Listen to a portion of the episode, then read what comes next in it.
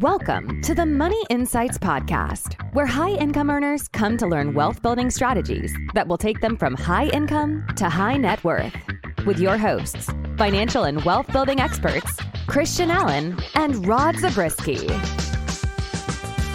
Welcome into another episode of the Money Insights Podcast, where we teach you how to invest with benefits. My name is Christian Allen. Here I am with Rodney the Pod Zabriskie as usual. Rod, what's going on, man? Hey, I'm doing great. Good to be alive.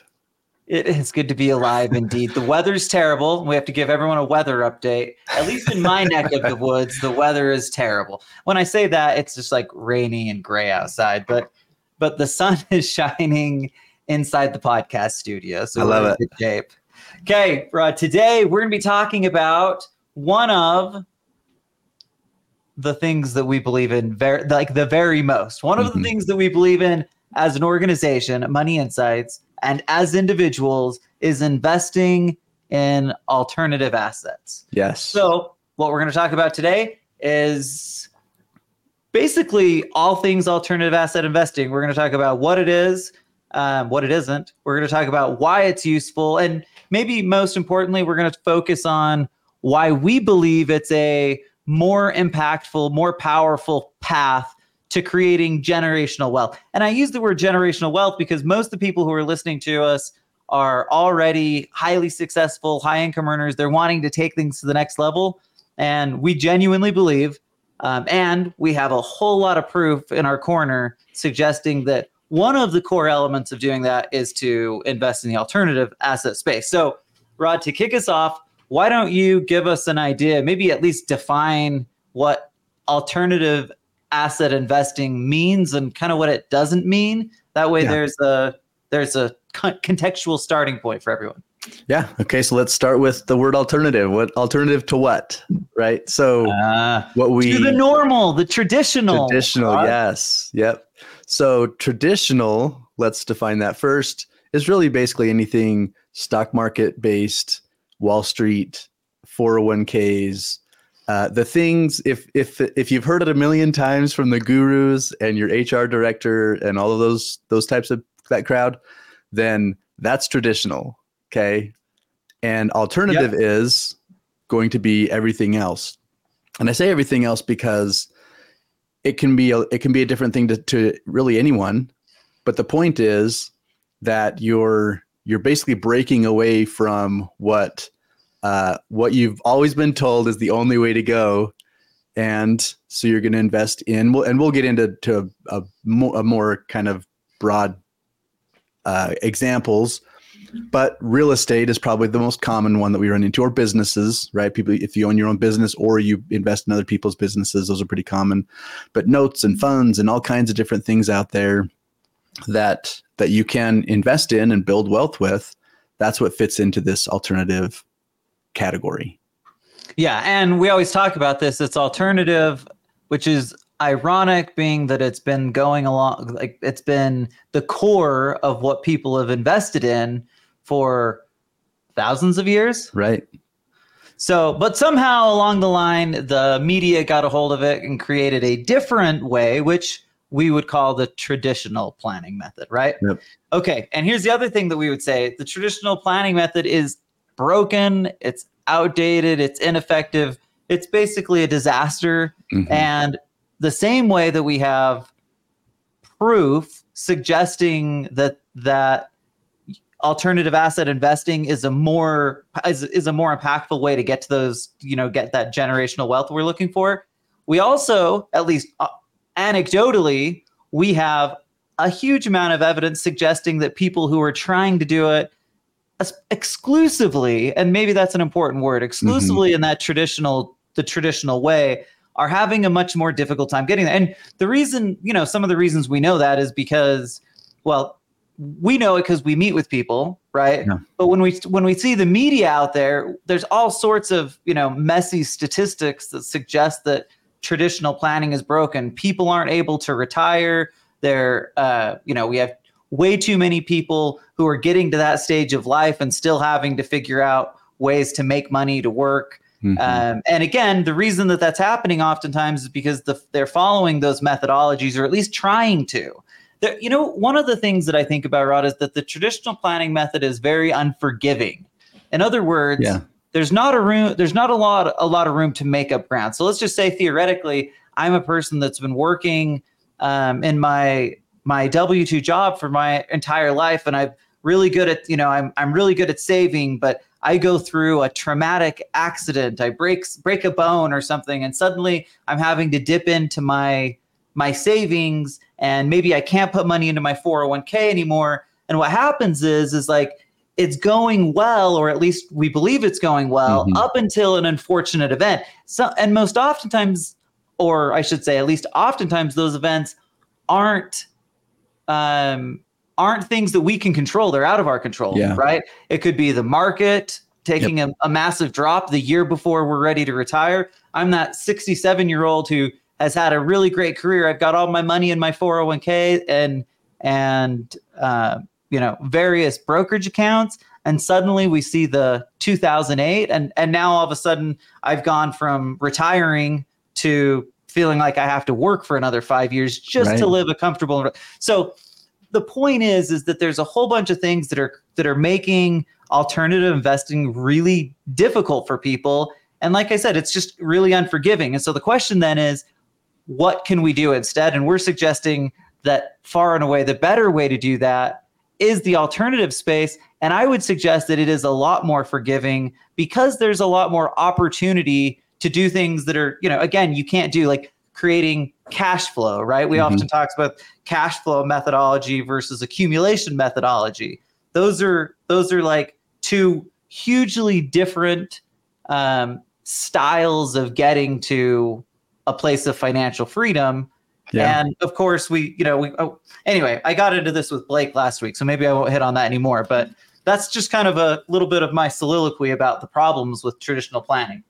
Yeah, and, and maybe I can hit a little bit more on that uh, that piece because um, I've heard it described as: Do you have a pond or do you have a river?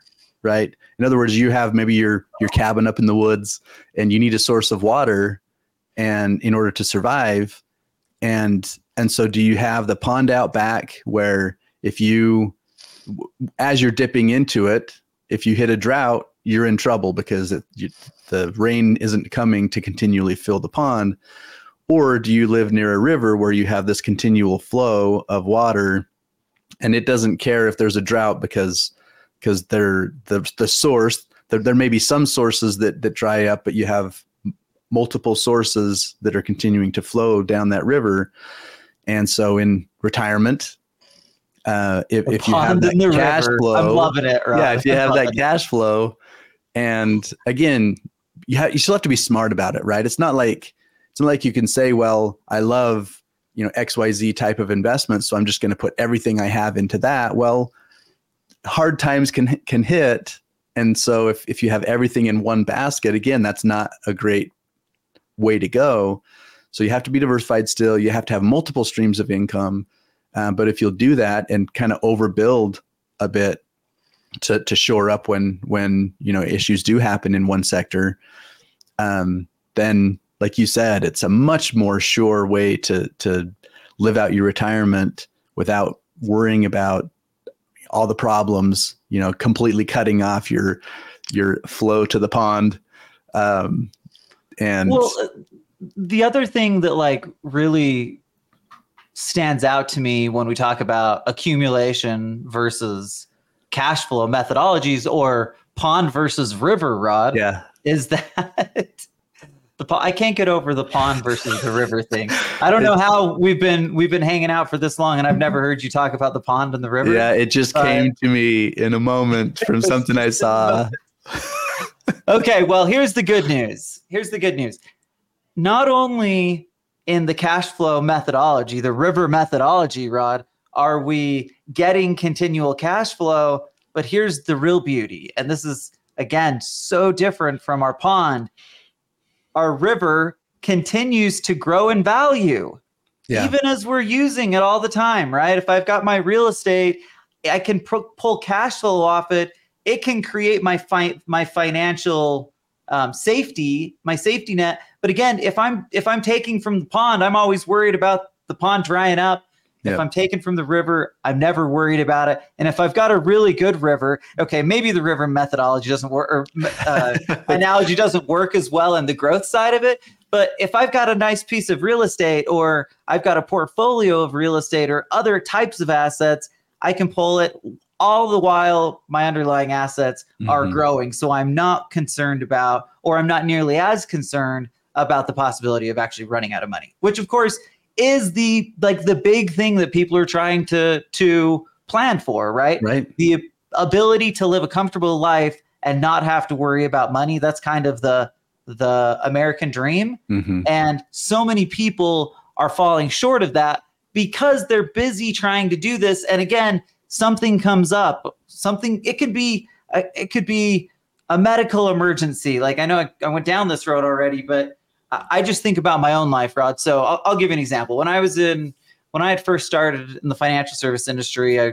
uh, when I was on the traditional side, I was working Mhm. hard and I was making okay money. Um, and now my, my situation is a little different, but I think the I think the principle will highlight what I'm trying to what I'm trying to emphasize here, and that is so okay. So going back to this, I'm working hard, I'm doing well, and then I come into a situation where I I go I take my little brother to the the trampoline warehouse it's Mhm. called Jump On It. Oh, Jump On. I hate Jump On It.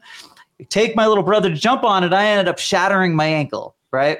And and it was terrible timing. I had just chosen to lend my mother-in-law money. And and so like I had taken some of my savings, feeling like I'm doing really well, Mhm. no issues there. I give her some money, let her bar- borrow some money, which again, we talk about borrowing money when it comes to family and friends. Just plan on giving it to him.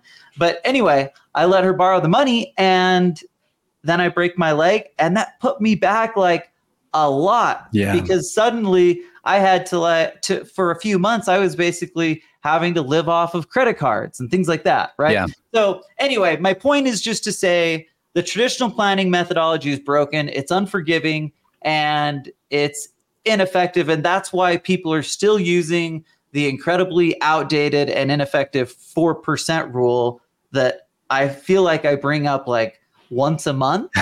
and the only reason I do, Rod, is because it's still out It there is. being used. Like I hear it. Like I actually hear it. And it's funny because I feel like for like a decade we've been talking about how the 4% rule doesn't work yeah. and they've been like longer. dropping dropping it down from 4 to like 3.8 and then it goes to like 3.2 and then I- I've seen like 2.8 yeah. and I'm thinking like how's anybody going to retire off a 2.8% income multiple, right? I've got to have like 10 million bucks to have a $280,000 income. Like this is insane. Yeah.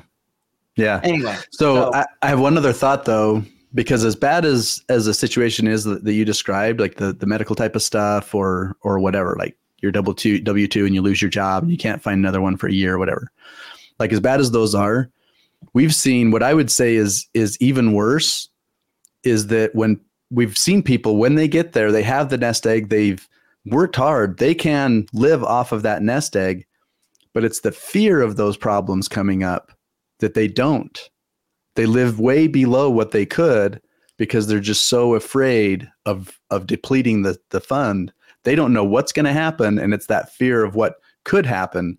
Any of the any Yeah. of the above, right? The medical whatever, right? The the kids needing help, all these different things that that just hound them and and it creates this fear of actually using what they what they built up. And so the 4% rule or the 2.8% turns into less because they don't dare even take that much. Okay, Rod, we say it all the time, but the 4% rule just means the percentage of money that I take off of my investment. So if I've got a million dollars in my 401k and I take 4%, that gives me a $40,000 income. They adjust it for inflation and run it against a bunch of, um, what's the word? Uh, simulations. Yep. yeah, historical simulations to see what the probability of me having money at the end of my life is, right? And so somehow at some point in time they came up with a the 4% rule which basically said that this was like a pretty high probability of success and I don't know it, it wasn't 100% obviously. No.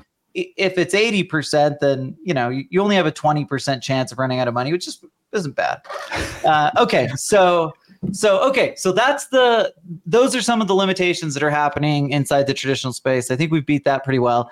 Let's let's kind of change gears and let's talk about what more about what alternative investing is and maybe specifically we'll define some of the assets that make up alternative investments um, and kind of focus on why we believe that it creates a more powerful uh, methodology to get there. And maybe Mm-hmm. the biggest thing is is that it goes back into our core philosophy, right? The invest with benefits philosophy goes hand in hand with alternative asset investing because we almost naturally like back our way into leverage velocity cash flow and the other the other core benefits just by going into that space they're Mhm. like baked into it Yep. right so it makes that makes it okay so let's talk about what some of those are. Rod. we're just going to go through our list. We've got real estate. We talk about real estate all the time. We have lots of different types of real estate um, and it is for sure the most common um, asset that we see people investing in. Again because you can do it in so many different shapes and sizes um, but residential commercial REITs um, we see a lot of people who invest in syndications and multifamily so uh, short we just had bill on to talk about short-term rentals like Yep. there there's you know dozens of ways to effectively invest in real estate private equity is a big one that we see and this could be real estate to be Mhm, clear mhm. but generally it's just that you know coming from a private person that's away from uh, again like your your stocks that are on the exchanges uh, precious metals that's a fun one rod. Can i just tell you i bought i bought uh, a hundred i bought a hundred thousand dollars of gold. I think it was like a year year and a half ago. Mhm. remember we had we had lynette from itm trading on. Yep. and uh, she inspired me to buy my gold and it sits comfortably in my safe at my house doing nothing but can i just tell you it's nice to have on hand. Um, except for that it's not very liquid so that's maybe the bad thing Yeah. uh, cryptocurrency is another one that's that's one that obviously has a ton of upside everyone knows cryptocurrency collectibles art antiques cars other collectibles Watches. We hear about all kinds of stuff, right? watches Yeah. yeah. we've seen we've seen people do all sorts of wild stuff i have never gotten into the collectibles space but rod we may actually have a sports memorabilia collectibles expert Yes, uh, sir. hosting one of our next vip webinars. Okay um, peer-to-peer lending. This is just investing in loans to individuals businesses through peer-to-peer lending platforms hedge funds. We've talked about hedge funds on the podcast farmland and agriculture. Man that's can i just tell you the farmland this I, i've i've met some pretty dang wealthy farmers in my Yeah, day right. you go out to the the farmlands in Idaho, those guys collecting some serious land. And like instead of they still instead of sharing uh like passing money back and forth, they like they like pass fertilizer back and forth Uh-huh. at the farmland. I love it. Okay, uh, startups. Rod, startups are a fun way to do it. Sustainable investments. Those are we did a we did one on uh, sustainable investing, of environmental, social. I'm trying to remember the the I can't remember the name of of like the specific investment style, but anyway, think you can do things in the social impact space. Are there any things that we that I didn't put on the list that I should have that at least give us a pretty good grouping? It, it does give us a good grouping, and, and maybe I'll I'll en- mention one. It's it's not its own category, but it's like a, a form that can fit against all of these. And you often hear people talk about funds, and basically what that means is like if it's a real estate fund or something, then instead of buying into an individual property, uh, it the fund has bought into a bunch of them, and now I'm buying into the group of of properties, and and but that can be true of of any of these. Like you see it with collectibles. Obviously, that's that's kind of the, what's happening when you talk about private equity or, or things like that. But Yep. um, but there are a lot of Yeah. ways you can do like like even um, TribeVest is a Yep. way that you can group with other people to go out and do different things. So uh, anyway, I just throw that out there because there's a lot of innovation around yeah and the other thing I, i'll just say here is there has been a lot of innovation in the, in the alternative space. One of the things that has kept people away from it historically is that you kind of needed to be a uh, uh, uh, uh, what's the word rod? Accredited. accredited thank you. You kind of need to be accredited which again just means you have a certain level of existing financial security. I don't want to say wealth because this it's not like there's a, a crazy high line um, but you needed to be accredited and one of the beauties of the world that we live in today is there's been enough innovation that even if you're not there you can still get started there's a lot of these platforms that don't have the same kind of um, stipulations of being accredited or having really high minimums. Yeah, I'm glad you said that because there there is that stigma out there that that's the only way. Like you can't really get very far if you aren't there yet. And man, I'm here to tell you there are a lot of ways you can get involved and get started building towards that point where you become accredited. But but don't give up on on the the dream or the the vision just because you're not already accredited. Good thought. Okay, so here's one of the best. One of we talk about our six core benefits, Rod. We've got leverage, velocity, cash flow, tax optimization, asset protection, and estate maximization. I talked about how alternative assets naturally flow into or flow back and forth with those core benefits. Mm-hmm. What I want to do is just take a second, not a long time, but take a second and hit on kind of how that works inside of each of these. So, okay.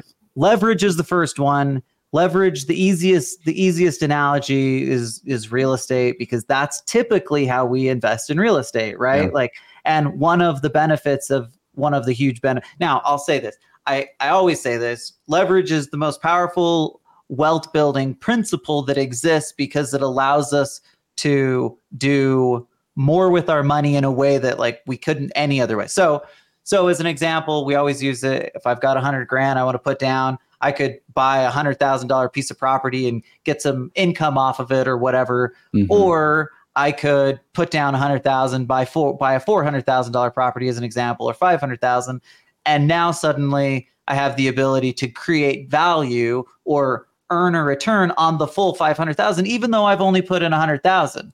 Yep. That's leverage, right? And again, the ability to do that is unique in that it also creates a situation where the actual return the the return on the actual asset doesn't have to be sky high right i can mm-hmm. get a i can get a 6% return on my real estate but i could get a but I, my actual return because of the money i put in will, could be significantly higher than that right. so again leverage ends up just being a really powerful way to invest and and the other thing is one of the things I've noticed is even in like these crowdfunding platforms and stuff, when they have the opportunity to utilize leverage, oftentimes they will. We talk mm-hmm. about syndication investing, they're still utilizing leverage even in a group situation. So again, it's it's prevalent enough that it's easy to find. The the key of course is to do it. We call we like to say go out and utilize conservative leverage. Yeah. Right certainly want to be safe and smart about how we're using leverage. We want to make sure that we carry cash reserves so that if something doesn't go the way we want to, we have plenty of uh, kind of cushion on the back end. But again, the focus here, leverage ends up growing and ends up giving us the ability to grow assets in a way that we couldn't otherwise. Absolutely, and I would say uh, maybe the the second most common way we see it is like in a business and uh, you know you you're expanding or you're or you're starting up and using debt is a very common way to to magnify or, or amplify your ability to to grow it and again do it conservatively be smart with it but if you'll do that then you can do do things that you wouldn't otherwise be able to do or, or as fast yeah, I mean, again, you just think about let's say that I build out like you know I I build my dental practice and I've got a really strong I've got really strong margins. I've got my systems and procedures down. Well, I, I still may need quite a bit of money to just go out and buy another practice. Well, mm-hmm. what if I if I know that I've got the system, the processes in place, I can go leverage those not just the money but the systems and processes do that again and now suddenly i'm creating a return that's like crazy so it's hard because in businesses we can't even like cr- put a return on it right yeah because oftentimes the return could be a thousand percent or something mm-hmm. if i'm able to go and well anyway when you create a business that that creates cash flow um, it really makes a difference. Okay, Rod, why don't you take a minute and talk about? We're going to move to velocity. Talk about velocity and how it fits in with alternative assets. Yeah, absolutely. So velocity is is the speed at which we turn over our money and have it back in our hands, ready and available to go out and invest in something else. And every time I describe it, it almost feels like it, it's like, well, duh, Rod, like high return, get the money, go invest in something else. Um, and so, but sometimes the the concept is uh, seems simple, but in practice, making putting the systems, having processes in place to make sure that you're turning that around as quickly as possible isn't quite as obvious.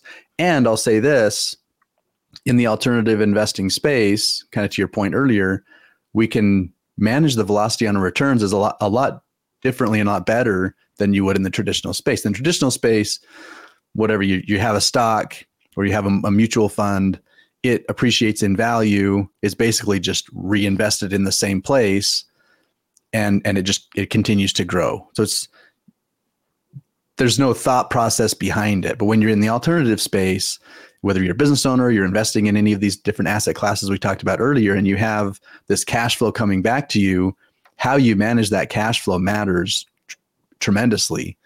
And and so we have things like the investment optimizer to improve that. And and it again, it's just being being thoughtful, being um, mindful of what am I doing with the cash while it's flowing and I'm between deals in order to get it back out as quickly as possible, but also to have it be working for me in the meantime. Velocity clicked in for me, Rod, when I think about it this way. And I don't know why this works for me, but it just does. So I picture the idea of putting money into money into a syndication. I always hear people say like velocity is how is the the speed that it takes to get your money back, right? Mm-hmm. You get your money back. And and I thought about, I used to think about that and I'd be like, well, of course you want to get, like, that doesn't make any sense, right? So here's when it like clicked in for me. When I started to think you want to get your money back, but still own the underlying asset. And when I think about it that way, it really kind of changed my perspective. So if mm-hmm. I'm investing in a real estate syndication and I put $500,000 in there, I want to get my $500,000 back, but I want to continue to have the $500,000 of equity growing yeah in the actual syndicate right so once i kind of got that in my head it stuck and it just anyway the point is is get your money back go out and reinvest it. Like you said you can if you do it thoughtfully um, generally speaking you'll have better success. Okay rod cash flow. We've got to have consistent cash flow. Um, maybe hit on some of the reasons cash flow is important and how it connects to uh, alter. Sure. Actually, Rod, I'm going to take it. I'm going to take it. It's going to take me 30 seconds. Here's the bottom line: most of the the cash flowing assets are alternative assets. Like mm-hmm. I'm trying to think of traditional stuff and like cash flow in the sense that you can bring money out of them. Well, that's what cash flow means, right? Yeah. It's the money that I get out of something. But the the reality is is that most traditional assets aren't built to create cash flow. They're built for accumulation, and then you're kind of trying to figure out how the how to bring the cash flow out of it. Yeah, they have the alternative side. On yeah. the other hand, not the case. What were you going to say? Well, yeah. So on the traditional side, they have a category that they call income, right? Yes. Yeah. And, they do. And so it's it's like your dividend producing uh, stocks and things like that. But it's it's different, right? It's just fundamentally different mindset, even though that's kind of what they're what they're saying. Yeah, and you're still not able to use leverage. Or I say not able, like there are um, situations where you can like trade on margin, mm-hmm. uh, but again, that's that's atypical. Most people aren't doing that. Yeah. Okay. Um, long and short of it is though, alternative assets are a really great way to create consistent cash flow. River. A river. You got to create the river. Okay, Rod, I'm trying to decide should we hit on each one of these separately or just kind of generally take uh, from the last three?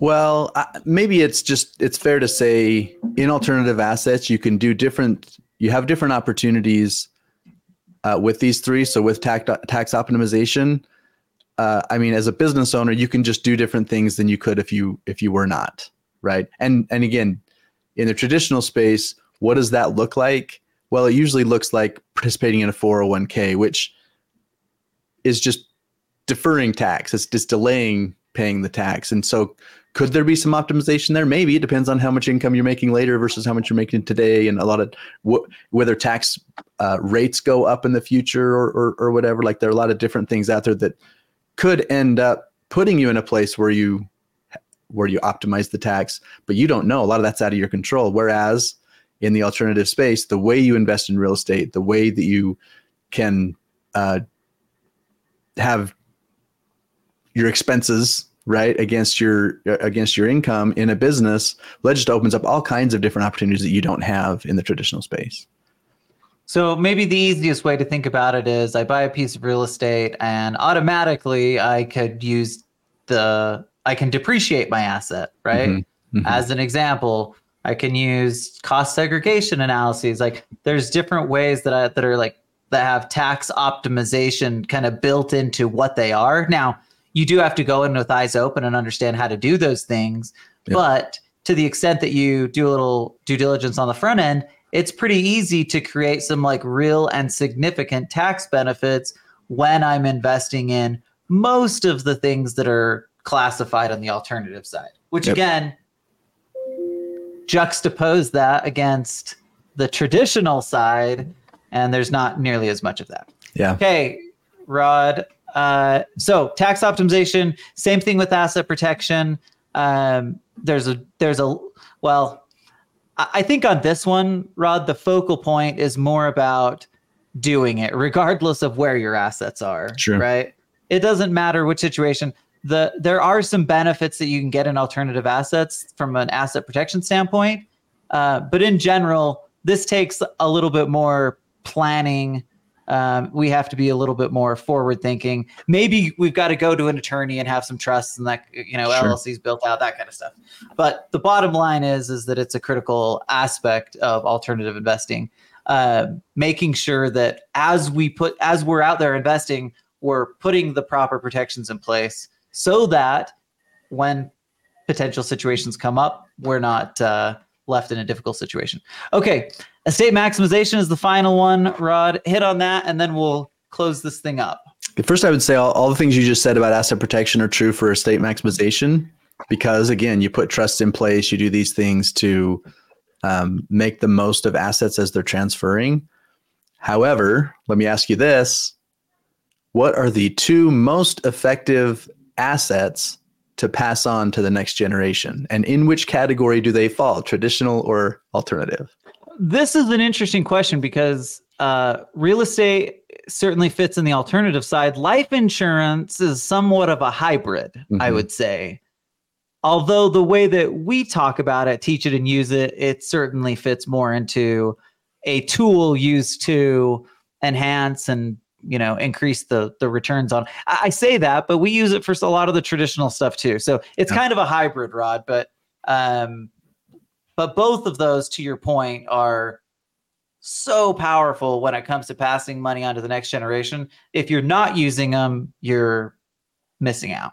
Yeah or being and, and again being very mindful and, and intentional in the way that you set them up. Because for example with real estate depending on how you own it when it transfers uh, the the efficiency we're talking about here is the step up in basis. When I pass away and I'm passing real estate to my children, to my heirs, the the basis we get a step up in basis, which just means that now it's taxed based on the value of when I died, not when I originally bought it, whether it was a year ago or a hundred years. Well, I guess I, who knows if I'll live a hundred nice. years. But.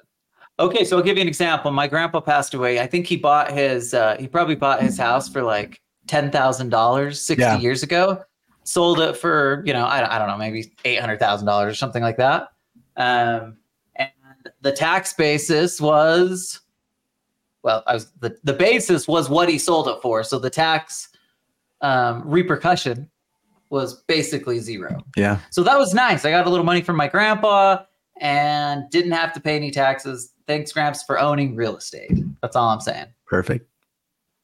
Okay, uh, let's finish this thing off. So, I think in conclusion, the emphasis here is just to focus on alternative investing as a powerful way to to create wealth. And specifically, when we're putting it up against the traditional methodologies that we've seen create so many problems and leave a lot of people in difficult situations. We really believe that the key is to, you like to say this, Rod, you know, take your destiny in your own hands. Yes. Right. Yes. Yeah. We're going to be really cheesy. We're going to take our destiny in our own hands. We're going to get in the alternative space. We're going to be, we're going to be thoughtful and intentional in the way that we invest. And again, our experience suggests that successful people who do that get way further ahead than the people who don't. Agreed. Okay. Thanks for hanging out with us. We'll see you next week. Thank you for listening to the Money Insights Podcast. To learn more about the financial and business strategies discussed in this show, please visit moneyinsights.net. The views and opinions expressed on the Money Insights podcast are not intended to be individual financial, tax, or legal advice.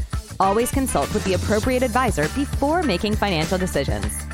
And if you're enjoying the show, please feel free to rate, subscribe, and leave a review wherever you listen to your podcasts. This will help others find the show and learn wealth building strategies for themselves. Thanks again for tuning in, and we'll catch you in the next episode.